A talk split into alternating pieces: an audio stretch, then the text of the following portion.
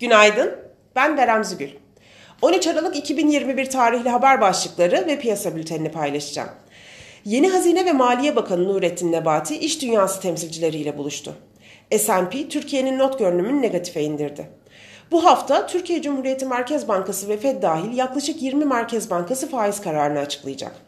G7 Dışişleri Bakanları Rusya'yı Ukrayna yakınlarında askeri faaliyetleri konusunda uyardı. Hisse senetleri Çin'den gelen büyüme dostu politika sinyalleriyle yeni haftaya artıda başlıyor. Piyasalara genel olarak bakacak olursak pay piyasalarında bu hafta perşembe günü yapılacak Merkez Bankası faiz kararı kurların kısa vadeli yönünün belirlenmesinde etkili olacak.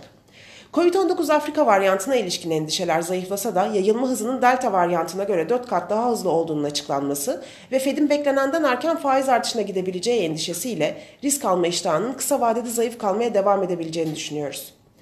Borsa İstanbul pozitif ayrışmasını ve güçlü yükseliş trendini devam ettirirken, güçlü kar beklentileriyle yükseliş trendinin bilanço dönemine kadar ara düzeltmelerle devam etmesini öngörüyoruz. Bugün yurt içinde açıklanacak cari işlemler dengesinin ortalama olarak 2,5 milyar dolar artı gelmesi bekleniyor. Borsa İstanbul'un cuma kapanışına göre ABD vadeli endeksleri yükselişle seyrederken Asya borsaları yeni haftaya genel olarak yükselişle başladı.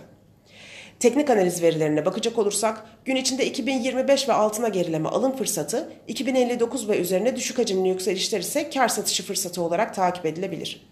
Viyop tarafında ise gün long pozisyonlar için 2216, short pozisyonlar için 2246 seviyeleri zarar kes olarak izlenebilir.